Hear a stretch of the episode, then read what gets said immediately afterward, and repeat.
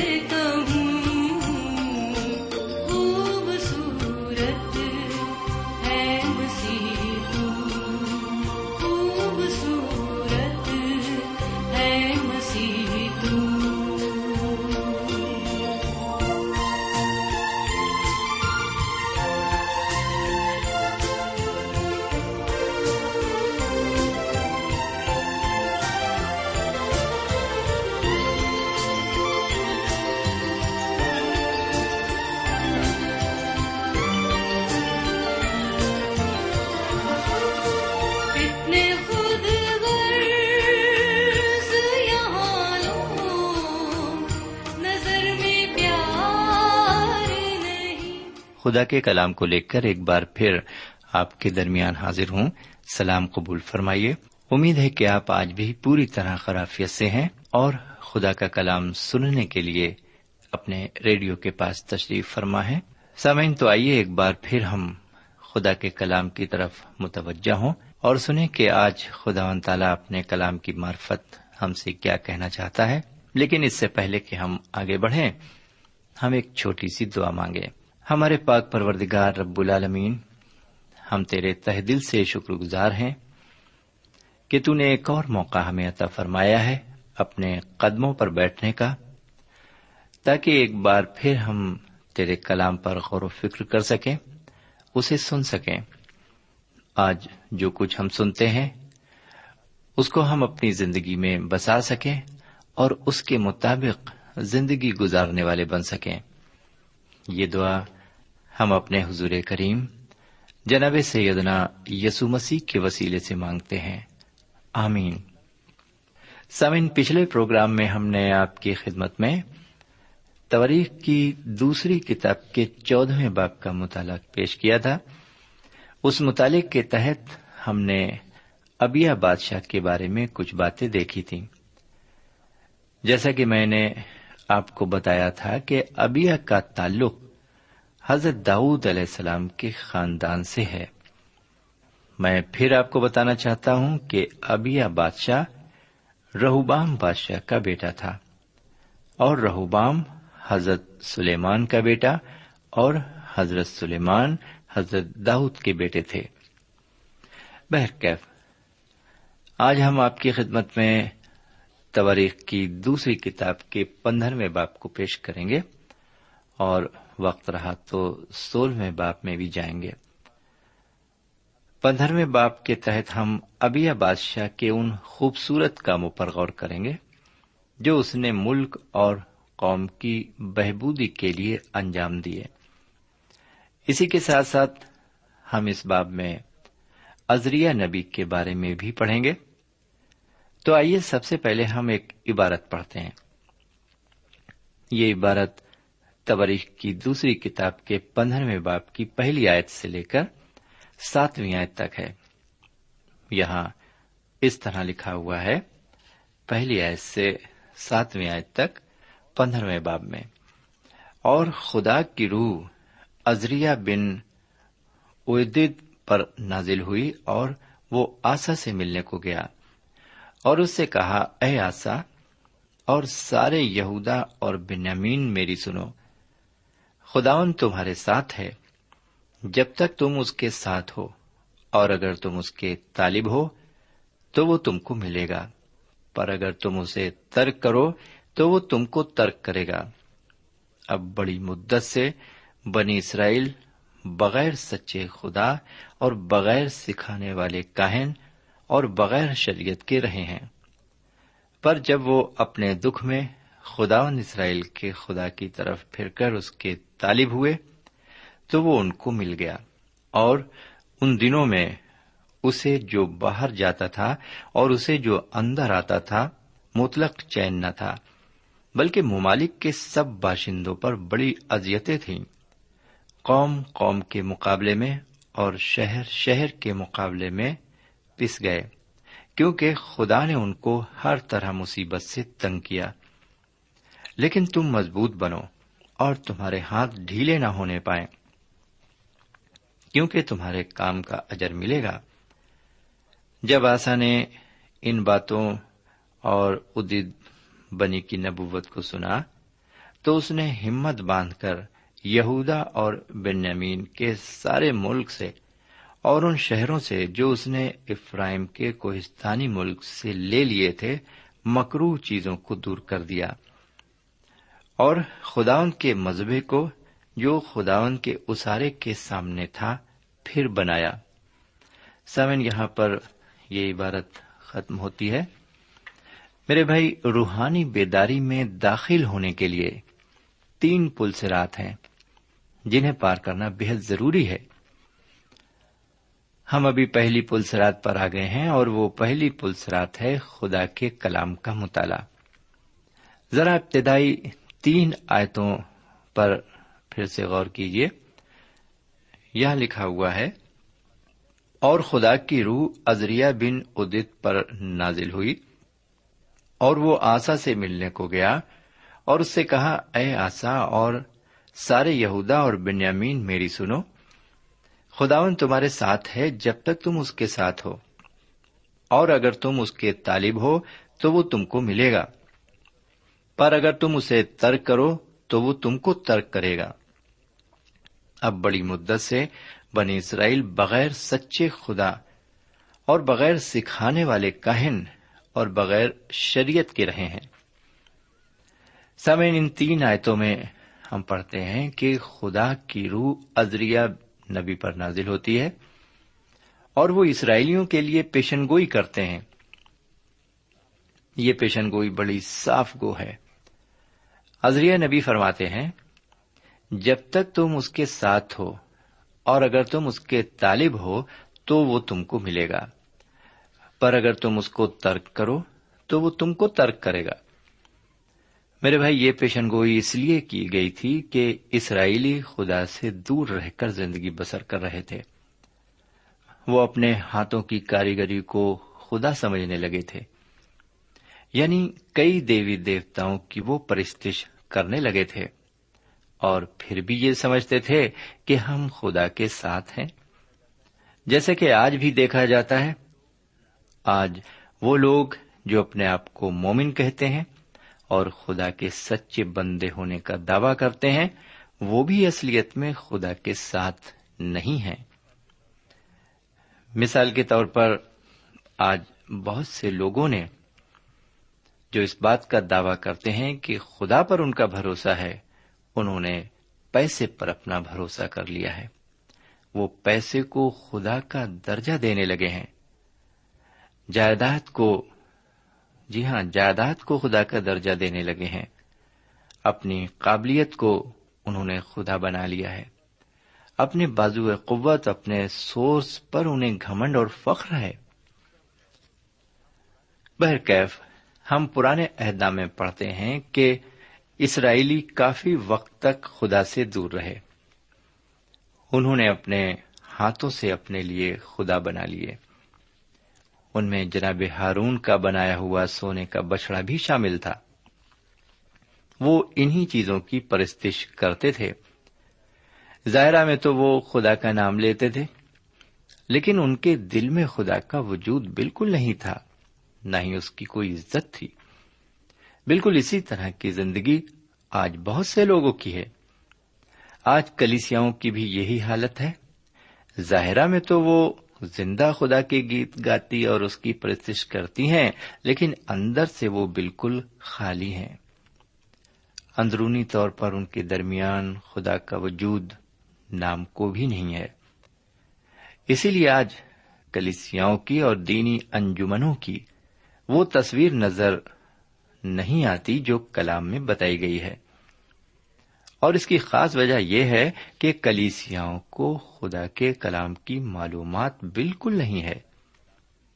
اور خدا کے کلام کی غیر علمی گناہ کی طرف لے جاتی ہے۔ میرے بھائی، آج ہمیں منادوں کی ضرورت نہیں ہے، وہ تو کثرت سے ہیں۔ لیکن آج ہمیں ضرورت ہے استادوں کی جو ہمیں کلام کی باتیں سکھا سکیں۔ جی ہاں ہمیں ضرورت ہے استادوں کی جو ہمیں کلام کی باتیں سکھا سکیں۔ آسا بادشاہ کے دنوں میں ایک یہی سب سے بڑی کمی تھی۔ اس وقت اسرائیلیوں کے درمیان کہنوں کی کمی نہیں تھی، لیکن ان کے پاس کلام کے استاد نہیں تھے جو ان کو کلام کا مطالعہ کرا سکتے۔ بہرکیف چوتھی آیت میں صاف طور سے بتایا گیا ہے کہ جب وہ خدا کے طالب ہوں گے، خدا ان کو مل جائے گا۔ یعنی جب وہ خدا سے واسطہ رکھیں گے، تو خدا بھی ان سے واسطہ رکھے گا۔ بہرکیف آئیے اب ذرا آٹھویں آیت سے سولہویں آیت تک ایک عبارت اور پڑھیں۔ یہاں اس طرح لکھا ہوا ہے، آٹھویں آیت سے سولہویں آیت تک۔ جب آسا نے ان باتوں اور ادید نبی کی نبوت کو سنا تو اس نے ہمت باندھ کر یہودا اور بنیامین کے سارے ملک سے اور ان شہروں سے جو اس نے افرائیم کے کوہستانی ملک میں سے لے لیے تھے، مکرو چیزوں کو دور کر دیا اور خداون کے مذبے کو جو خداون کے اسارے کے سامنے تھا، پھر بنایا اور اس نے سارے یہودا اور بنیامین کو اور ان لوگوں کو جو افرائم اور منسی اور شیمون میں سے ان کے درمیان بود و باش کرتے تھے، اکٹھا کیا۔ کیونکہ جب انہوں نے دیکھا کہ خداون اس کا خدا اس کے ساتھ ہے، تو وہ اسرائیل میں سے بکثرت اس کے پاس چلے آئے۔ میرے بھائی، یہاں پر یہ عبارت دسویں آیت تک ہم نے پڑھی۔ آگے لکھا ہوا ہے، کیونکہ ہمیں سولہویں آیت تک عبارت پڑھنا ہے۔ آگے لکھا ہے، وہ آسا کی سلطنت کے پندرہویں برس کے تیسرے مہینے میں یروشلم میں جمع ہوئے اور انہوں نے اسی وقت اس لوٹ میں سے جو وہ لائے تھے خدا کے حضور سات سو بیل اور سات ہزار بھیڑے قربان کی اور وہ اس عہد میں شامل ہو گئے تاکہ اپنے سارے دل، اپنی ساری جان سے خداون اپنے باپ دادا کے خدا کے طالب ہوں۔ اور جو کوئی کیا چھوٹا، کیا بڑا، کیا مرد، کیا عورت خداون اسرائیل کے خدا کا طالب نہ ہو، وہ قتل کیا جائے۔ اور انہوں نے بڑی آواز سے للکار کر ترہیوں اور نرسنگوں کے ساتھ خداون کے حضور قسم کھائی۔ اور سارا یہودا اس قسم سے باغ باغ ہو گیا۔ کیونکہ انہوں نے اپنے سارے دل سے قسم کھائی تھی اور کمال آرزو سے خدا ان کے طالب ہوئے تھے اور وہ ان کو ملا اور خدا نے ان کو چاروں طرف اما بخشی اور آسا بادشاہ کی ماں ماکا کو بھی اس نے ملکہ کے منصب سے اتار دیا کیونکہ اس نے یسیرت کے لیے ایک مکروح بت بنایا تھا سو آسا نے اس کے بت کو کاٹ کر اسے چور چور کیا اور وادی قدرون میں اس کو جلا دیا۔ لیکن اونچے مقام اور اسرائیل میں سے دور نہ کیے گئے۔ لیکن اونچے مقام اسرائیل میں سے دور نہ کیے گئے تو بھی آسا کا دل عمر بھر کامل رہا۔ اور اس نے خدا کے گھر میں وہ چیزیں جو اس کے باپ نے مقدس کی تھی اور جو کچھ اس نے خود مقدس کیا تھا داخل کر دیا یعنی چاندی اور سونا اور ضرور اور آسا کی سلطنت کے پینتیسویں سال تک کوئی جنگ نہ ہوئی۔ آٹھویں آیت پر ایک بار پھر نظر ڈالتے ہیں۔ یہاں آٹھویں آیت میں لکھا ہوا ہے، جب آسا نے ان باتوں اور ادد نبی کی نبوت کو سنا تو اس نے ہمت باندھ کر یہودا اور بنیامین کے سارے ملک سے اور ان شہروں سے جو اس نے افرائم کے کوہستانی ملک سے لے لیے تھے مکرو چیزوں کو دور کر دیا اور خداون کے مذہبے کو جو خداون کے اسارے کے سامنے تھا، پھر بنایا۔ سمن یہاں پر ہم پڑھتے ہیں کہ آسا بادشاہ ازیا نبی کی باتوں کو سن کر خدا کی طرف رجوع لاتا ہے۔ اور اپنے بیچ سے تمام مکروح چیزوں کو دور کر دیتا ہے۔ یہاں پر ہم دیکھتے ہیں کہ آسا بادشاہ ازریا نبی کے ذریعے ابھارا جاتا ہے اور اس طرح وہ اپنے درمیان سے ان تمام باتوں کو دور کر دیتا ہے جو اس کے اور خدا کے درمیان مکرو تھیں۔ واقعی اگر آج ہم اپنی زندگی پر غور کریں تو ہم نہ جانے کتنی مکروح چیزوں کے ساتھ زندگی گزار رہے ہیں۔ جو ہمارے اور خدا کے درمیان ایک دیوار ہے۔ جی ہاں میرے بھائی، ہماری زندگی میں نہ جانے کتنی مکرو چیزیں ہیں۔ مثال کے طور پر سگریٹ، تمباکو اور بھی بہت سی چیزیں ہیں جو انسان کی زندگی کو مکرو کرتی ہیں۔ میرے بھائی، خدا کا کلام بتاتا ہے کہ سب لوگوں کا نجات پانا بڑا مشکل ہے، کیونکہ جو ایمان کا قدم خود نہیں بڑھائیں گے، وہ نجات نہیں پائیں گے۔ یہاں آٹھویں آیت سے پندرہویں آیت تک ہم پڑھتے ہیں کہ کچھ لوگ اسرائیلیوں میں سے یہودا کے پاس آ گئے، کیونکہ انہوں نے سمجھ لیا کہ خدا یہودا میں ہے۔ تیرہویں اور چودہویں آیت میں جیسے کہ ہم نے پڑھا سمجھ، سننے میں تو یہ بڑا کٹھن معلوم ہوتا ہے، لیکن لوگ اس کے انجام کے لیے تیار ہیں۔ بہرکیف، اس طرح آسا نے کئی اچھے اچھے کام انجام دیے۔ اب ذرا پندرہویں آیت کو ایک بار پھر سنیں۔ اور سارا یہودا اس قسم سے باغ باغ ہو گیا کیونکہ انہوں نے اپنے سارے دل سے قسم کھائی تھی اور کمال آرزو سے خداون کے طالب ہوئے تھے اور وہ ان کو ملا اور خداون نے ان کو چاروں طرف اما بخشی۔ سمن یہاں پر صاف طور سے بتایا گیا ہے کہ اگر ہم خدا کے طالب ہوں گے تو خدا و تعالی ہمیں ہر طرف سے اما بخشے گا۔ جیسا کہ اس نے اسرائیلیوں کے ساتھ کیا۔ پھر سولہویں آیت بتاتی ہے اور آسا بادشاہ کی ماں ماکا کو بھی اس نے ملکہ کے منصف سے اتار دیا، کیونکہ اس نے یسیرت کے لیے ایک مکرو بدھ بنایا تھا۔ سو آسا نے اس کے بدھ کو کاٹ کر اسے چور چور کیا اور وادی قدرون میں اس کو جلا دیا۔ میرے بھائی، یہاں پر آسا کی ماں بھی بت پرست تھی۔ اس لیے آسا نے اپنی ماں کو بھی ملکہ کے منصف سے اتار دیا۔ ویسے اسے ماں کی عزت کرنا چاہیے تھی۔ لیکن یہ بھی لکھا ہے کہ خدا سے بڑھ کر کوئی نہیں ہے۔ جی ہاں خدا سے بڑھ کر انسان کی زندگی میں کچھ بھی نہیں ہے۔ اب آگے بڑھتے ہیں۔ سامعین، اب ہم آپ کی خدمت میں تواریخ کی دوسری کتاب کے سولہویں باپ کو لاتے ہیں۔ ابھی ہم نے آسا کے ذریعے انجام دیے گئے کچھ خوبصورت کاموں کو دیکھا اور ساتھ ہی ساتھ ہم نے آپ کو یہ بھی بتایا کہ روحانیت میں داخل ہونے کے لیے تین پلسرات کو پار کرنے کی ضرورت ہوتی ہے۔ اور ان میں پہلی پلسرات تھی خدا کا کلام۔ ہم نے دیکھا تھا کہ خدا کے کلام کا مطالعہ بہت ضروری ہے۔ خدا کے کلام کی غیر علمی ایک انسان کو گمراہیت کی طرف لے جاتی ہے۔ آسا کے زمانے میں بس اسی بات کی کمی تھی کہ لوگوں کو کلام کی معلومات نہیں تھی۔ کہن تو بہت تھے، لیکن کلام کے استاد نہیں تھے۔ مفہوم یہ کہ روحانیت میں داخل ہونے کے لیے پہلی پلسرات کلام کی معلومات ہے۔ اب ہم دوسری اور تیسری پلسرات پر آتے ہیں، لیکن اس سے پہلے ایک عبارت پڑھیں گے۔ یہ عبارت تواریخ کی کتاب کا سولہواں باب ہے۔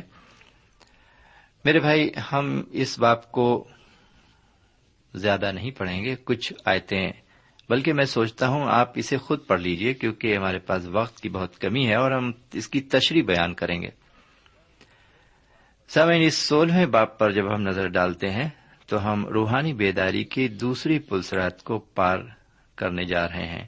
یہ دوسری پلسرات ہے خدا پر مکمل ایمان۔ سامعین، اس عبارت میں یعنی اس باب میں ہم دیکھتے ہیں کہ اسرائیل کا بادشاہ بادشاہ یہودا کے بادشاہ آسا کا سخت دشمن ہو گیا ہے۔